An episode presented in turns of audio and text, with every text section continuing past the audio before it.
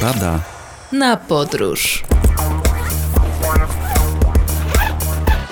Podcast podróżniczy Jakuba Porady. Dzień dobry, witam w kolejnym programie Porada na Podróż w radiu Pili Pili, w radiu, w którym na ogół towarzyszy nam dobry humor i w 99% jesteśmy pozytywnie nastawieni do świata. Mówię oczywiście z ironią, bo czasami zdarza się, że każdy z nas ma dzień gorszy, a czasami zdarza się tak, że coś go wkurza. Zastanawiam się, jakie rzeczy najbardziej was wkurzają, bo wiem, jakie mnie wkurzają. Lista jest na pewno długa, zresztą piszę o niej w najnowszej książce.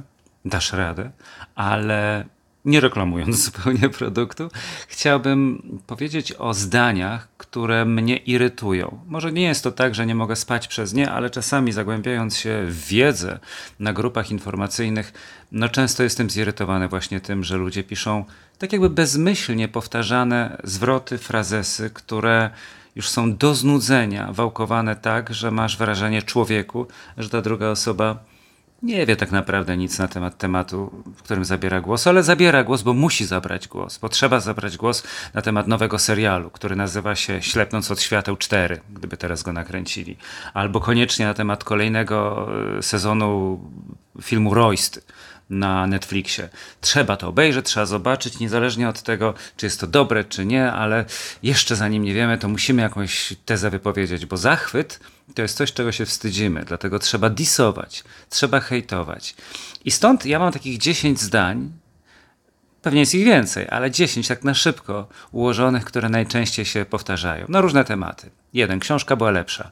Zawsze, niezależnie od tego, co się zekranizuje, to czy ktoś czytał, czy nie, my tego nie wiemy, ale zawsze powie albo napisze. E, książka była lepsza. Tak jakby to uwiarygadniało jego, że tam filmy to nam się, wiesz, oczywiście pójdę, zobaczę, ale nie przyznam się do tego, nie będzie, to na mnie robiło wrażenia, tylko książka była lepsza. Drugie to jest telewizja umiera, też bardzo modne, dlatego że oczywiście e, streamingi, internet, wszystko się przenosi, klasyczna telewizja umiera, oczywiście odpowiadam zawsze, że kino też umiera, jakoś umrzeć nie może, ani wideo w latach 80. i 70. nie zabiło, ani streaming internetowy, ani torrenty e, i e, portale współczesne też jakby nie, nie zabijają, tak jak muzyka disco polo Zenka nie zabija opery, chociaż na Zenka pójdzie więcej osób niż na Debussy'ego czy Czajkowskiego.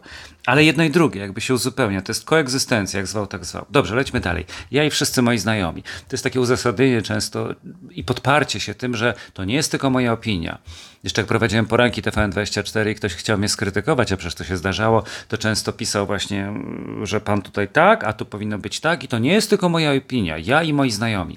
Albo ktoś pisze, ja nie wierzę w to, żeby to biuro podróży oferowało dobry produkt. I to uważam nie tylko ja, ale wszyscy moi znajomi. Zawsze ci moi znajomi to jest takie uzupełnienie tej wiedzy na x, na 10, 100, na 1000, moi znajomi wszyscy, czyli jesteśmy zgodni co do tego. A skoro jesteśmy zgodni, jest tak wiele osób, które myśli w ten sam sposób, to znaczy, że ten prezydent nie powinien być prezydentem, albo ten powinien być prezydentem, albo premierem. Na każdą działalność można to rozłożyć. Oczywiście to bzdury wszystko, bo to jest takie bezmyślne powtarzanie takich poprzednich zdań, frazesów, które nic nowego do dyskusji nie wnoszą, a tylko chcą uwiarygodnić kogoś, że ktoś musi zabrać głos, a internet mu daje taką możliwość. Było już o tym milion książek. Też jest takie lekceważące podejście, że a tam, po co pisać kolejną książkę o tanim podróżowaniu, było już o tym milion książek. Ktoś mi kiedyś napisał przed laty, jak pierwszą książkę wydawałem, ja mu odpisałem, że było milion książek o II wojnie światowej, a są ciągle wydawane kolejne, bo to jest prawda. Więc yy, stawiam to na równi ze zdaniem, kto dzisiaj jeszcze kupuje płyty albo płatną nawigację, bo korzystam z grupy yy, Pepper, gdzie informacje na temat zniżek różnych, także zawierają płyty kompaktowe albo i płyty DVD. Więc jeżeli czasami jakaś płyta Blu-ray na przykład jest przeceniona do, nie wiem, 4 zł, no to dla mnie może to być okazja, żeby tego Rockiego Rambo albo inne filmy Woody'ego Allena, które chciałbym mieć w swojej kolekcji, nabyć za takie grosze. Ale ktoś zawsze musi napisać, e, kto dzisiaj jeszcze kupuje płyty? A no właśnie ci, którzy kupują płyty, tak jak kupuje się płyty winylowe, a i płatną nawigację się kupuje, dlatego że niezależnie od tego, że jest masa darmowych nawigacji, z których sam korzystam, są jednak płatne nawigacje, które które mm, uważam, że jedna z nich jest lepsza. Już nie będę tutaj markami jechał, mm, no ale e, sami poszukacie, to znajdziecie informacje i wyrobicie sobie własną, własne zdanie. Zdaniem wielu, właśnie a propos zdania, to jest kolejna e, taka e, forma nawiązująca do tego ja i wszyscy moi znajomi.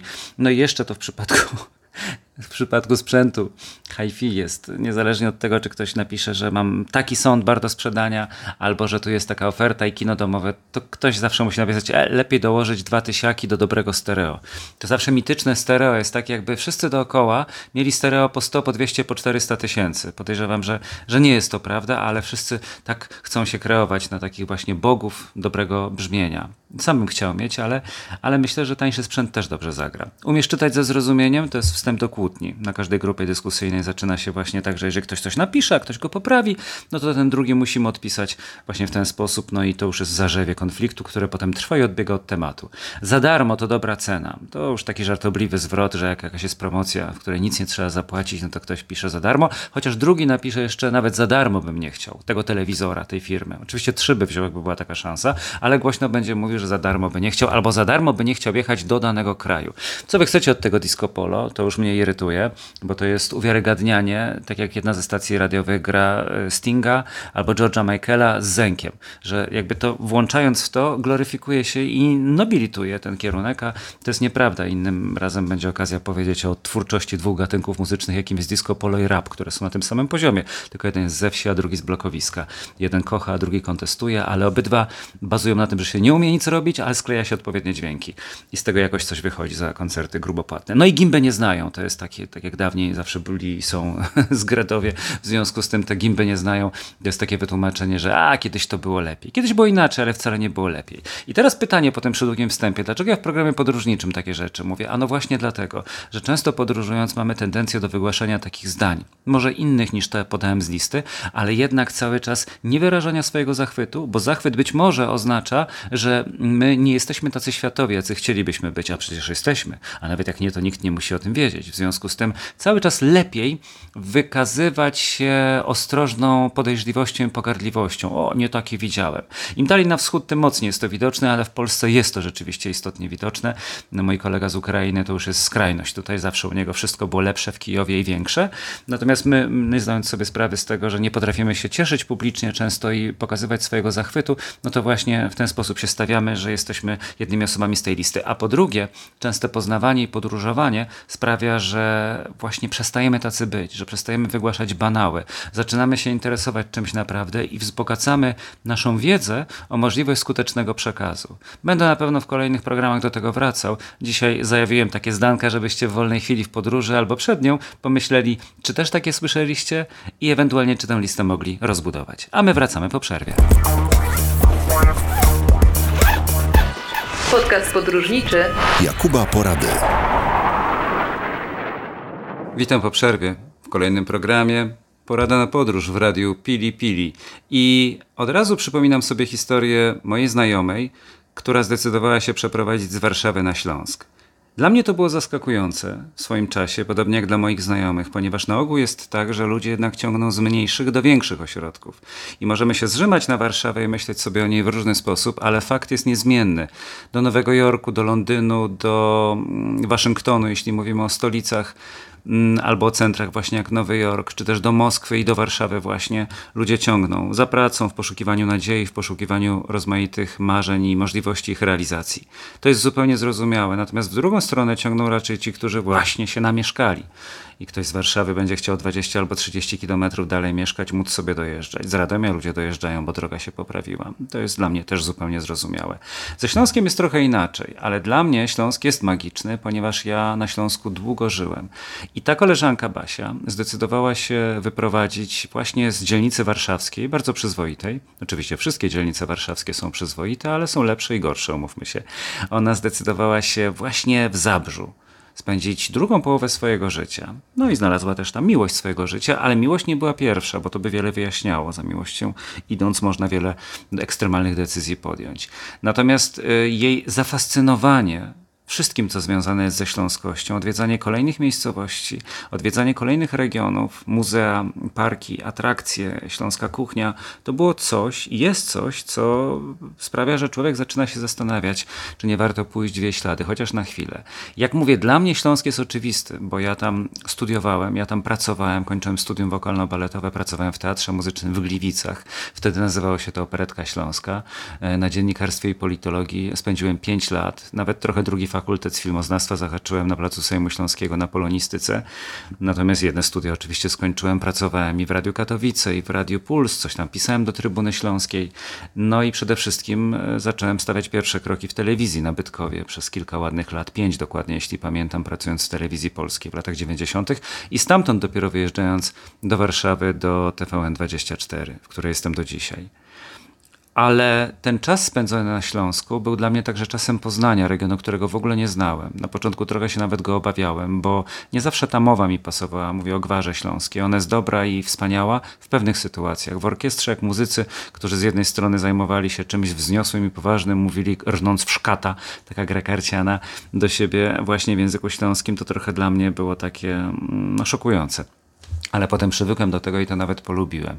Zabrze, ja mieszkałem w Gliwicach, czyli dosłownie rzut beretem. Zabrze jest y, jednym z serc Śląska i to Zabrze, do którego właśnie Basia jeździ, dla mnie zaczyna się już na dworcu. Pamiętajcie, że jeżeli będziecie tam, bo zachęcam do tego, żeby właśnie Zabrze odwiedzać to nigdy nie pytajcie, z którego peronu odjeżdża pociąg, no bo to jest zawsze taka sprawa śmiechy chichy, ale jednak trochę złośliwości, trochę ironii jest dla Zabrzanina, więc po co ich drażnić? No a później trzeba zobaczyć kopalnię Guido na tych słynnych dwóch poziomach, 170 i 320.